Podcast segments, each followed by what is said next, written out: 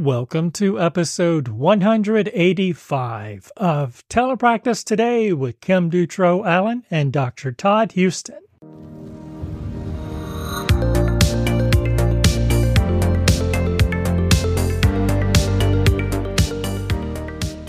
Okay, welcome back to another episode. Unfortunately, Kim is not with us tonight or today uh, at this uh, for this episode. She actually is having some uh, medical procedures done, nothing too serious, but she wasn't able to join us. So we have with us a guest co host, Annie Mork from Jobs for Therapists. So, Annie, how are you doing? I am doing well. It's good to be back on the podcast this week. Well, welcome back as a co-host. Uh, we we love having you on, and uh, what's been going on with uh, with you since you were on and and jobs for therapists? What's what's happening? Yeah jobs for therapists has really grown since the last time we talked. I think that was last spring. Um mm. yeah i think we have what is it like 7000 jobs on the site now? You know we oh my word. Yeah we've grown significantly over the last few months. We're really excited about it. Um so yeah i mean really right now we're seeing this big uptick in you know travel therapy jobs. Of course people are really hiring for that but yeah of course being on telepractice today we got to talk about those teletherapy jobs as well. That's probably our sure. biggest hitters right now. We have quite a few on the site. So if you're looking for a telepractice job i invite you to come check us out because we we have quite a few that have been added. I think we have over 300 remote jobs added to the site right now. So please come check them out. Wow. Wow. You know we, we hear about the shortages that are out there and mm-hmm. would you would you say there's still a shortage of SLPs? There is. There really is. I hear from hiring people. I hear from other therapists as well. You know, our caseloads are getting large. Um, so, you know, I have my own ideas of how to fix the problem, but I don't know if they're quick fixes at all. So, maybe an opportunity to work in advocacy.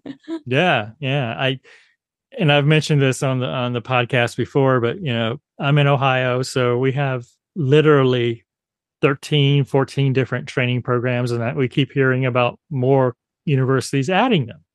Mm-hmm. We're thinking, how can there be that many jobs out there? Maybe not in Ohio, but maybe there there are. Mm-hmm. Um, but we have so many training programs, you know. But I guess the need is there. It really is. Yeah, I don't see it changing anytime soon. So um, I will say it's also a great time to advocate more in your role. You know, we have a little bit more pull than we sometimes have had in the past. So, mm-hmm. you know, I would say don't abuse it, but it's a great opportunity to educate others on the ne- necessary parts of our role. Sure. And and because there's such a shortage, would you say that the person applying it's and if they get hired, it's that's the opportunity to push for more? It, it really is. You know, even you know there's a lot more flexibility and you can leave a position if you're not happy you know but it's also making sure that you're doing your correct vetting process when you're looking for that next company it's not ideal to switch companies often but you're absolutely right, right. you're going through that interview process and then uh, those negotiations there are opportunities for wiggle room and there's other areas you can be creative with contract negotiations that it's like maybe it's asking for more pto maybe it's asking for certain types of benefits things like that um, versus just that straight dollar number that sometimes we can be focused on which is also a huge plus and why we work. Right right. I've always talked to my grad students about you know reading the fine print because you know you'll see these things where it's a sign on bonus and they'll throw all this money out. And of course, the grad students are like, wow, I get, you know, $5,000 sign on bonus. But mm-hmm. then I'll ask, well, is that just totally upfront or do you have to be there a certain amount of time before you get it? Or do you have to commit to working at that for that company or for that site for X number of years? You know, so what are you know? It's often not just here's five thousand dollars can work for us. There's always strings attached. Exactly. Yeah. Especially the same with like tuition reimbursement. That's always really appealing, especially for those new grads. Um, mm-hmm. So great opportunities to help with the, you know, tuition costs um, that you may have after grad school. But you're absolutely right. Make sure that you're reading that contract um, to know the contract is there to, you know, help the company, but also protect you as well. So know that it's not just for the company. So read it. You don't understand it, I always say reach out to someone with a business major. They send they tend to know, you know, the contracts and what they mean. So someone that you trust and um, hopefully that keeps you safe when you're signing something. And just going back to what we were just saying about this is the time to to negotiate. And I think uh, our especially the new graduates, they've never experienced that or had most of them.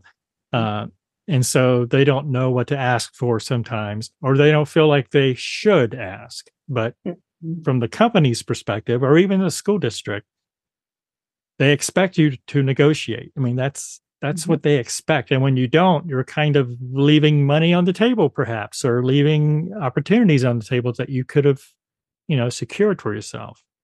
It's so true. I think my first couple jobs I didn't negotiate at all. And I'm like, oh my gosh. And my pay range was much lower than it could have been because I just thought, this is where I'm supposed to be. This is how it works.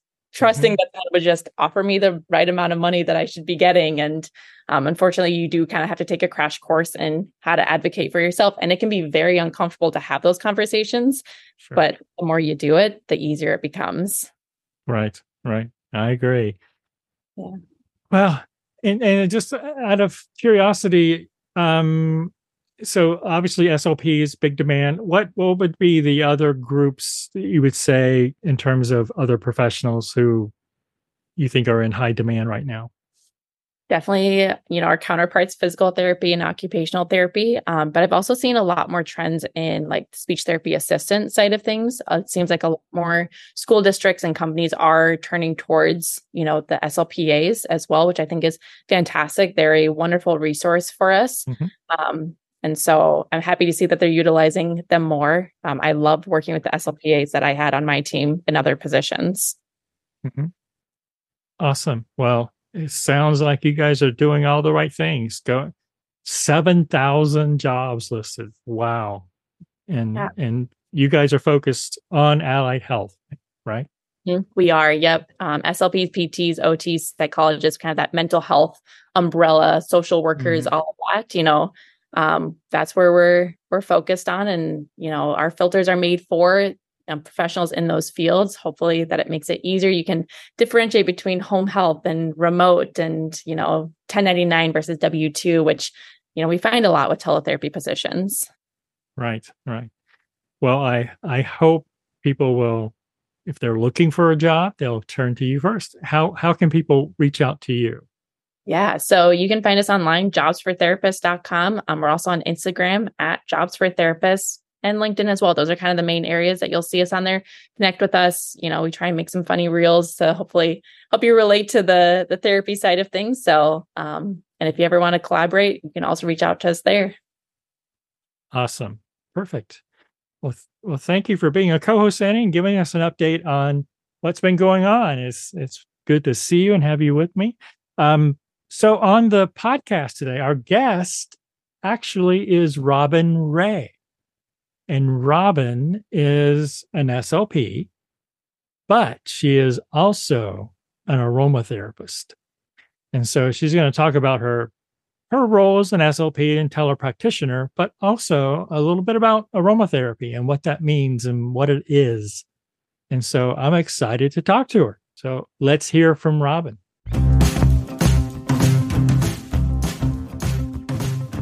We want to congratulate Presence for reaching the incredible milestone of 6 million remote evaluations and teletherapy sessions. Presence is a pioneer in special education and mental health teletherapy, and they're making a real impact in solving the national shortage of school clinicians with nearly 10,000 pre-K to 12th grade schools supported across the nation. At Presence, they're on a mission to empower schools and clinicians by breaking down the traditional barriers to success through their elevated approach to teletherapy. As a trusted partner and advocate for clinicians since 2009, Presence offers its large community of teletherapy providers access to an award winning platform with assessment and therapy materials, continuing education, and networking opportunities to help them succeed. Through ongoing clinically led resources and support, Presence is meeting the needs and creating career opportunities for clinicians today, wherever they are. Presence is teletherapy elevated. Learn more at presence.com. Robyn, welcome to the podcast. Uh, can you share more about your background as a speech language pathologist? I'd be happy to. Thank you. I wish I had a huge, exciting story to start off with. My journey into speech language pathology started from a very practical sense. I was undecided after high school, and my aunt was a speech language pathologist. She seemed to love her job. And my parents were encouraging me to go into a field that's very flexible, which our field is. So I went to the University of Delaware and designed my own major to take prerequisites for getting into grad school.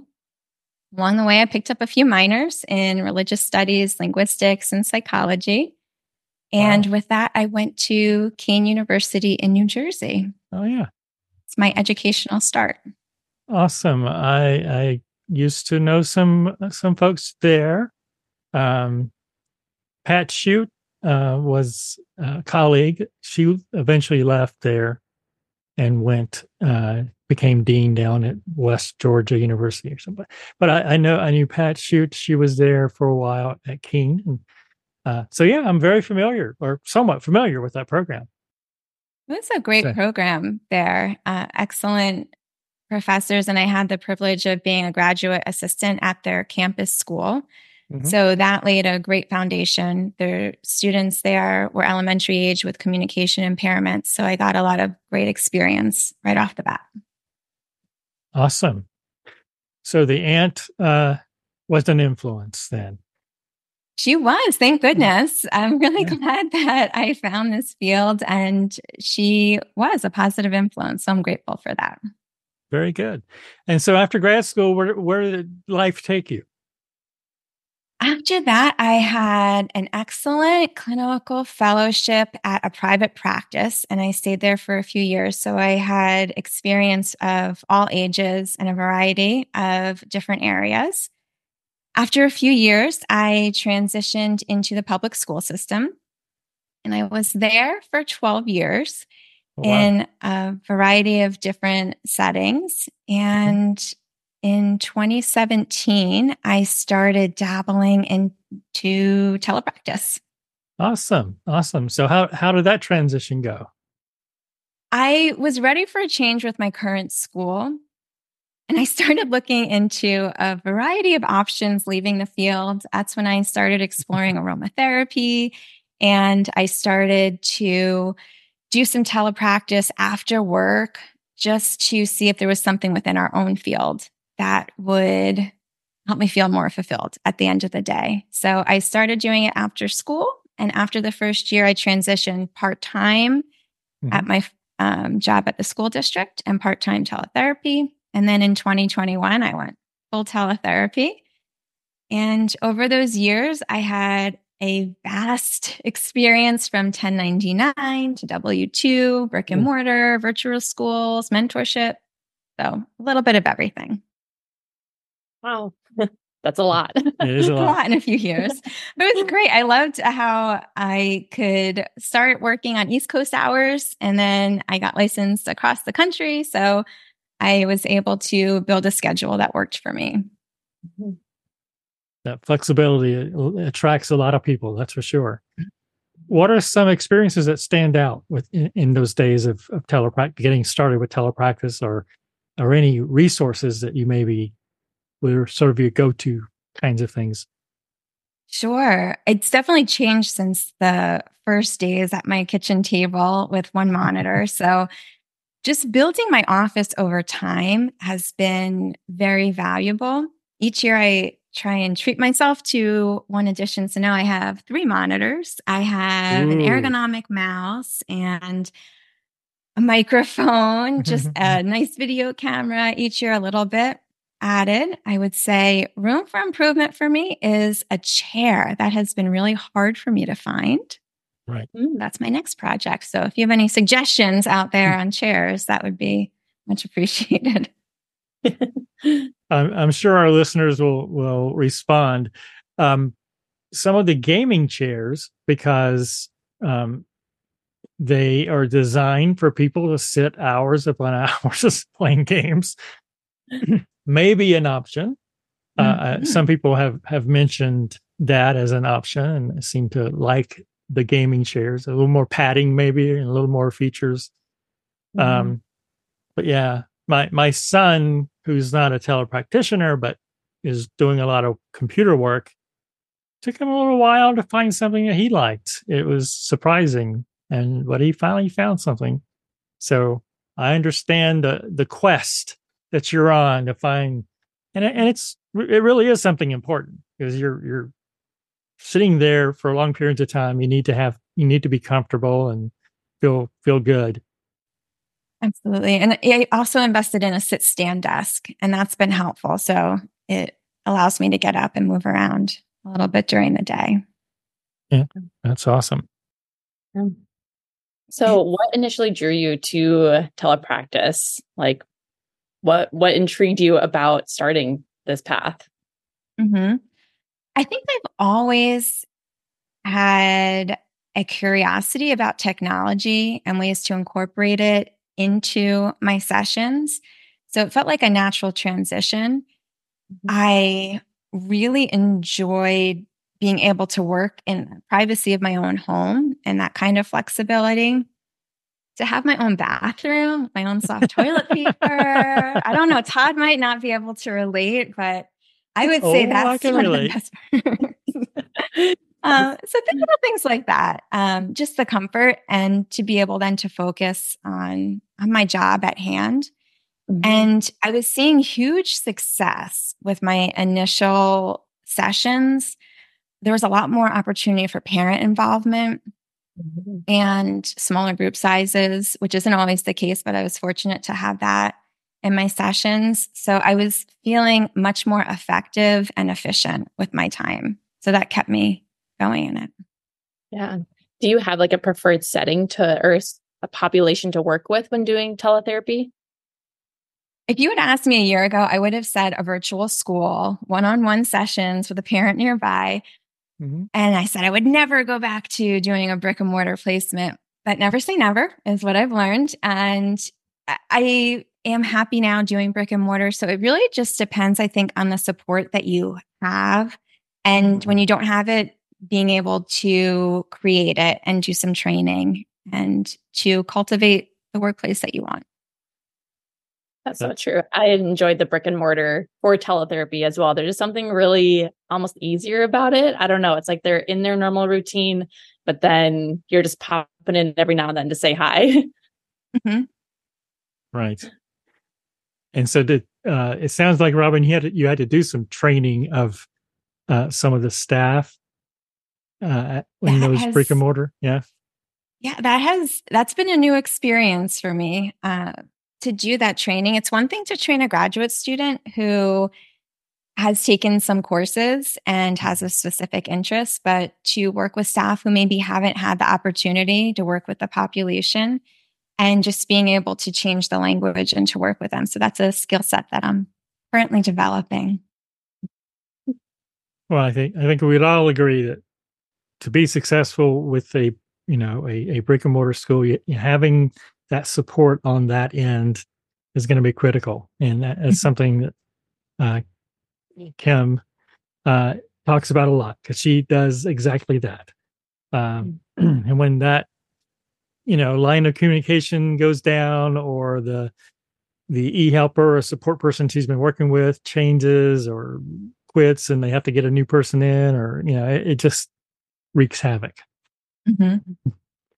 So she she's talked about that a lot so what are some of those materials that you uh, have found very useful with with some of those kiddos I would say every day I'm using Troll in a Bowl from Dave Sindrey and I'm using Ultimate SLP, which is a membership. Mm-hmm. And for my older kids, Stacy Crouse. So those are my three go-tos. And mm-hmm. I can't say enough good things about them. As mm. far as resources, one of the changes this year was that we are using Google Meet, which I was not happy about in the beginning. But I found this excellent uh, website. It's called annotate.net. They offer a free oh. version. I upgraded because it was so reasonably priced. You can annotate on the screen and it's better than Zoom's annotate. because when you write, it stays where you put it. And when you scroll up and down, it moves with it. When you change tabs, it doesn't go to the other tabs. It's there when you come back. So I don't know much about the company, but I am loving the product. That has been a game changer for me this school year. And so how yeah, how are mm-hmm. you annotating? If you don't mind just Oh, absolutely. So for some of my students who are having difficulty with vocabulary or their clarity of speech, I will label things. I'll write, do you want number one or number two? And then when I know what their choice is, we can then work on whatever that target is. So that helps eliminate some confusion on my part. Mm-hmm. I'll use it when I want to highlight something, whether it's in text or to bring their attention to something on the screen. Uh, those are my two primary uses for it right now. But they have other features. I'll use drawing a box if I want to block something out, draw an arrow. Okay. So you're doing that with a mouse. Oh, yes. I'm sorry. Yes. I'm using a mouse to annotate. Okay. Yeah, I was just because sometimes people have uh, have different systems and with a pen and mm-hmm. things and, that are using. Mm, that would be great. And as far as my mouse, the mouse that I'm using now is a rollerball mouse, which we use your mm-hmm. thumb to scroll from side to side. So I'm not moving my arm all day. And it's on a tilt. So it helps to save my wrist. There's a lot of different devices out there, but that's the one I'm most happy with these days. That's a good, that's a good piece, good recommendation. You know, the rollerball mouse on a tilt. Yeah. That's awesome especially people who may have carpal tunnel and things like that. That's mm-hmm. a I haven't heard that before. So that's great. Yeah. Um so Robyn, one of the things we were talking about before we started is this world of aromatherapy. You know, uh, we were talking last time uh, or the time before on the on this podcast uh, about one of the things that we saw at ASHA this year, uh, Kim and I both went. But one of the most well attended sessions that Kim went to was on burnout. It was standing room only, probably 200 people in the room, and then out into the hallway. And then the overflow was also overflowing.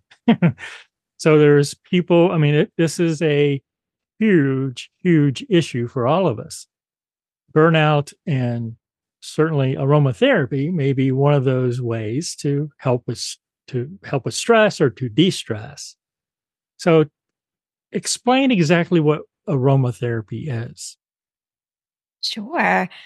I think that it is not as solidified an area as speech language pathology, but aromatherapy, in my experience, is using aromas to have an impact on the body. And there is a lot of information that is out there. And that's what drove me to go into a certification program because I thought it was really interesting how we can use essential oils to naturally help ourselves. But when I looked online, there was a lot of misinformation and people who weren't using research and uh, facts to share information. So I went through about a year of training and learned about how the chemical constituents, the parts of these aromas, can impact our limbic system, how we think, how we feel. And in that sense, it's therapeutic. So the impact on our body using the aromas. And it always amazes me. I'm such a skeptic and I even have a hard time believing it's going to work. So if I have a stomach ache and I don't think anything's going to help, but I put on these oils and then two, you know, minutes later, I feel better and I forget how I felt before. So just those little things, um, reaching for that before reaching for something that may have some more significant side effects. And I think that doing the research really helped me to learn about side effects and risks and, and see the whole picture. And I think that being a speech language pathologist, having gone through my own thesis and doing research, helped me to realize the value of the research behind it. Mm-hmm. Yeah. I'm curious, what does certification look like to become a, mm. an aromatherapist? It's nothing like um, something in our license field, mm-hmm. and it's not something that's consistent. But for me, it was taking courses. I had to write a research paper um, and taking tests and demonstrating knowledge on a variety of aspects of uh, the anatomy, which was helpful because it reminded me Mhm. about grad school and and that kind of impact just to make sure that it's being practiced a little bit more safely. That's fascinating. It is. Thank you. Mm. And have you found any any crossover with speech language pathology in terms of like do you think are there aspects of aromatherapy that could actually help kids or adults we're working with or certain certain diagnoses? I think so. Yeah. I think that would be a great area for continued research. And I do know several families who turn to essential oils and they swear by them. They have certain things that have worked with their children, not to cure a speech language impairment, but to Sure. help with um, different feelings that arise, different changes in mood, calming. Everybody has different reactions to different aromas, but finding something that helps. So there are some families who have found benefit in that.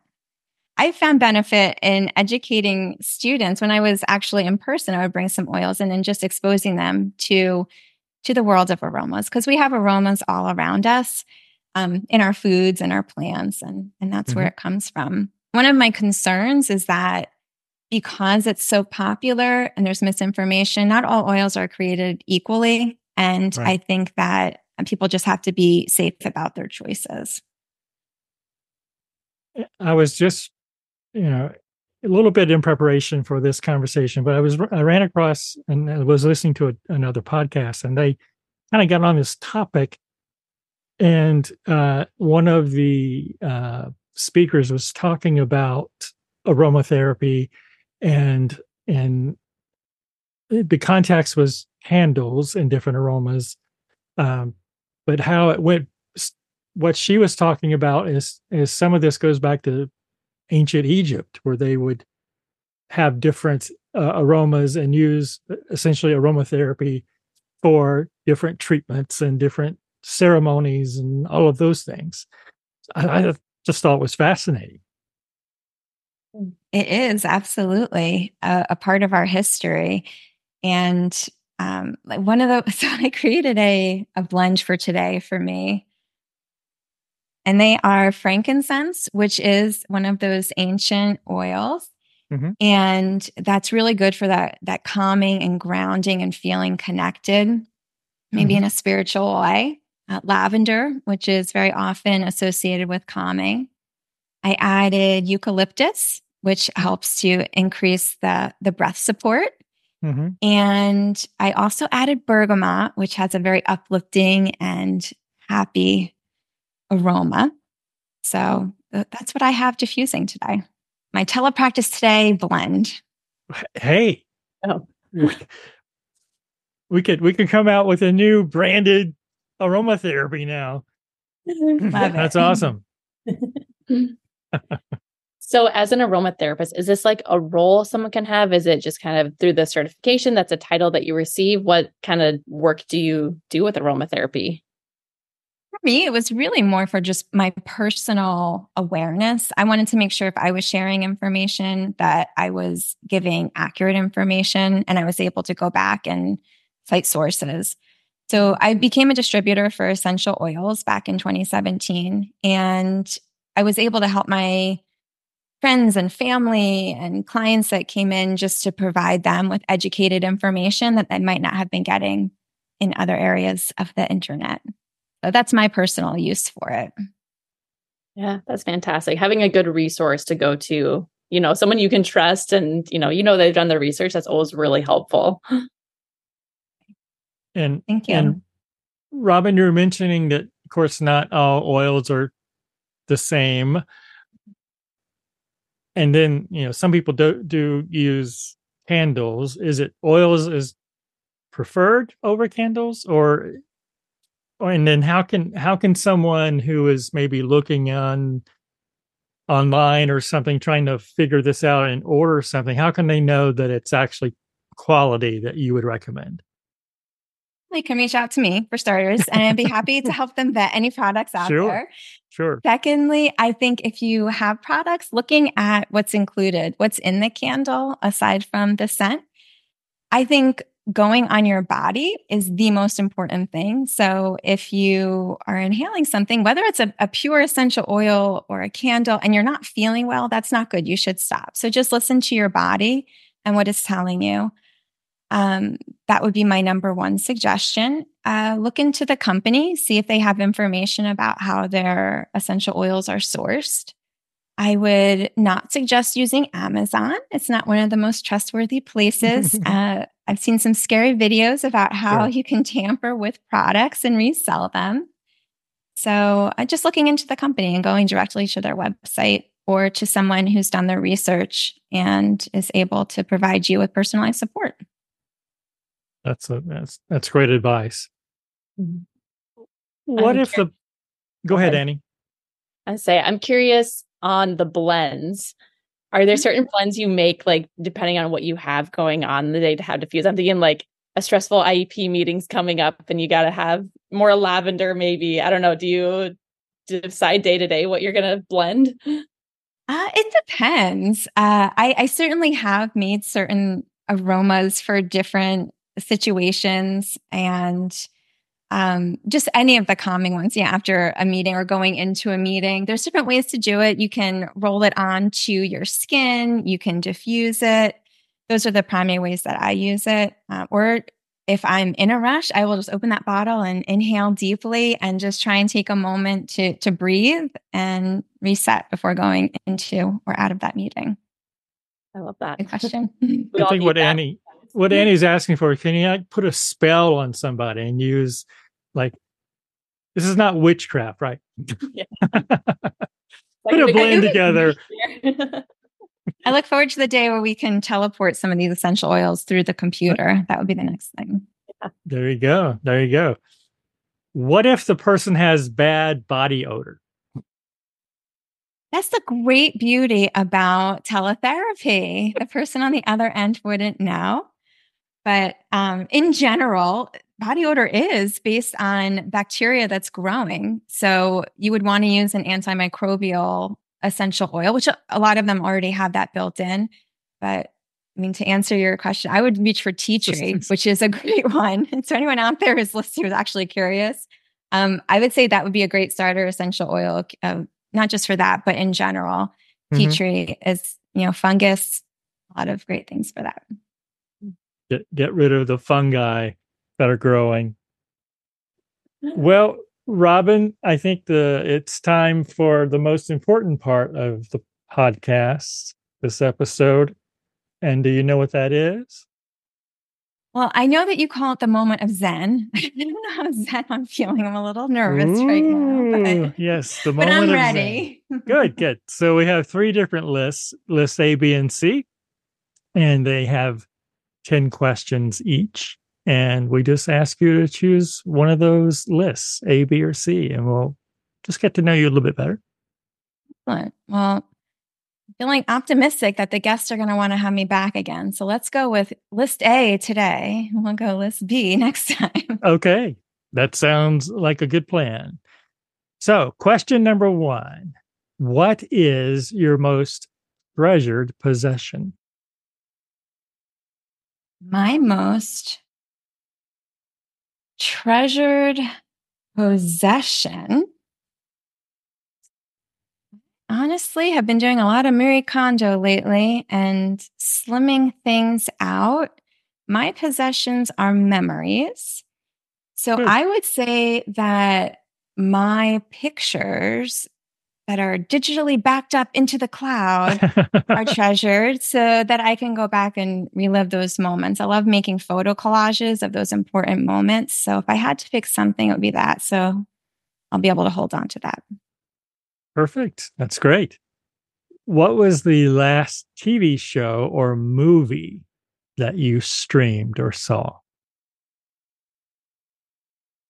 Much into TV shows because I hate being left hanging at the end of the episode.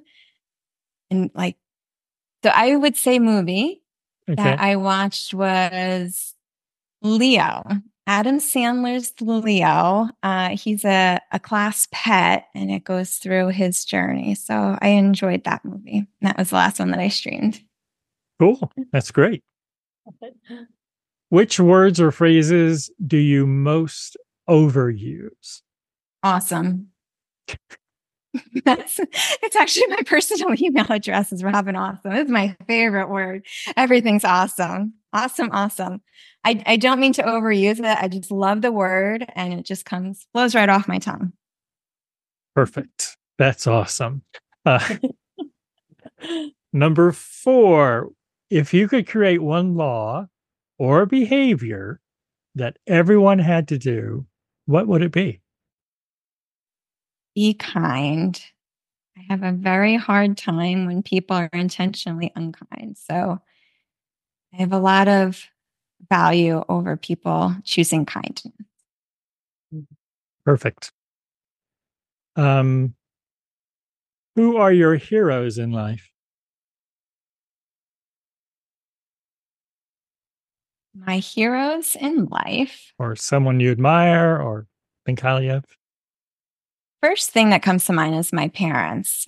They they've instilled a lot of good in me. I look up to them and I appreciate them. So, my parents. Awesome. That's good. Um, what's the scariest thing you've ever done? And you can define scary in any way you want. And you asked me at 2 a.m., I would have said this mm-hmm. podcast. I would say it was not the scariest. Um, things have gone much smoother than expected. But I would say that moment right before jumping out of the airplane for skydiving was mm. the scariest moment. But after that, it was awesome. that's that's great. That's great. I've never done that, and I don't know if I ever will. Unless I get pushed out of a plane, maybe. But that's about the only time. I like flying, but I just skydiving may be a little bit too much for me. How about you, Annie? Have you ever done any skydiving? I haven't. My husband has done it and he swears by it, says everyone should do it. Um, but I think that I've heard the scariest moment is right before you jump, and then everyone's like, "It's great after you got to do it." And like, I don't know if you could get me on that plane to go up. well, I, I, yeah, I see the you know different you know videos of the like 95 year old woman who skydived and things like that. You know, it's like I'll wait till I'm 95 and I'll do it then. there you go. um, let's see. What's your favorite journey or trip that you've taken?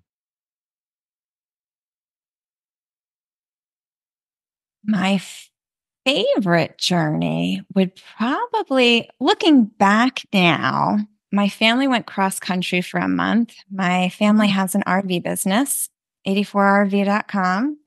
And they took us on a month long road trip to see the country. I think being a teenager, I might not have appreciated it all, but it was uh, a great experience. I saw so much of the country and I appreciated all that I experienced on that. Very good. It does sound like a, a great time for the first two or three days. And then yeah. you have access to showers. You're trying to get that tea tree oil to everyone to That's right. body, right? yes. Especially as a teenager trying to, you know, be with mom and dad. I, you have siblings? Yes, I'm the oldest. I have a, a sister and a brother, so we were all oh. there. Mm. Fun, fun, fun. Mm-hmm. Um, let's see if you didn't choose your current profession, what would you like to try? I would like to try being a dance instructor. I feel like that would be the opposite of sitting all day. And I started dancing about 15 years ago, doing ballroom and West Coast swing. And I think that I would really like to try doing that uh, if mm-hmm. I had a choice. But I feel like our profession has so much variability and options to, to explore different areas. So I won't have to go down that route anytime soon. Uh, I have a current graduate student who's uh, teaches dancing to children and just loves it. So she's talked to me about how can she use movement uh, in in her therapy. And I said, why didn't you be a like a, occupational therapist or physical therapist? Might have been more of a direct thing, but I think uh, I think she'll do it. I mean, she'll use music and movement and, mm-hmm. and all that. Oh, so I, I, love incorporating movement into our sessions. I feel like the students are so much more in teletherapy, more engaged. Mm-hmm. They're re- remembering more. Just that kinesthetic is is so helpful. Right, right. So she she's on it. She's going to really do something. Let's see. What is a pet peeve that you have? This is how I know I'm in the right profession. Grammatical errors. Ooh. They are like, I would imagine nails on a chalkboard. Just, uh, I know we're all busy and we all make mistakes typing when we're talking fast. But when I hear it or I see the misuse of there, it, it just, um, I want to correct things. And I think I might take it a step too far because when I'm in doctor's offices reading those wonderful forms they have us fill out, I like to circle all the grammatical errors and then turn it back into them. So I might be their pet peeve when they receive that, but it's um yeah, that's my pet peeve, grammatical errors. There there used to be these two guys, I think they're on YouTube, who would they would literally travel the country. I don't know if they did this like full time, but they would go into different restaurants and and see errors on like you know signs in the restaurant and or any business if there were errors they would offer to correct them. And uh, sometimes their corrections left the signs a little you know sketchy kind of wanky because they're marking through things and putting you know doesn't look too good. And uh, and they would often get kicked out of where they were going. But they they would it was their their thing is that they wanted to correct all these errors that are out there on these signs. Of course, now with social media, it. yeah, and social yeah. media and all these memes that are out there, there's always, you know, it drives me crazy too. So I, am with you on that one. Thank you. And the last question is If heaven exists, what do you want to hear God say when you enter the pearly gates? You will live on in happy memories for generations to come. Very good. Very good. Well, Robyn, it's been delightful talking with you on this episode, and uh, we wish you continued success as an SLP and as an aromatherapist. And you'll have to come back and give us some updates, and we'll have to get that that branded mix of a, of essential oils for telepractice today and we'll we'll work with you on that. Thank you so much for having me, Todd. It was so nice to meet you, Annie. Nice to meet you too. I want to thank Robyn for joining us on the podcast. Go check out all of her materials at At Home Speech. She's on Boom Cards and Teachers Pay Teachers. And you can also reach her if you have some interest in aromatherapy. I think it's fascinating what she's doing, and I hope you will check out what she's doing. Thank you for joining us on this episode. If you don't mind, leave us that five star review. That helps us attract new subscribers and new listeners, which is what we want to do. Until next time, be safe and be kind. This has been a production of the 3C Digital Media Network.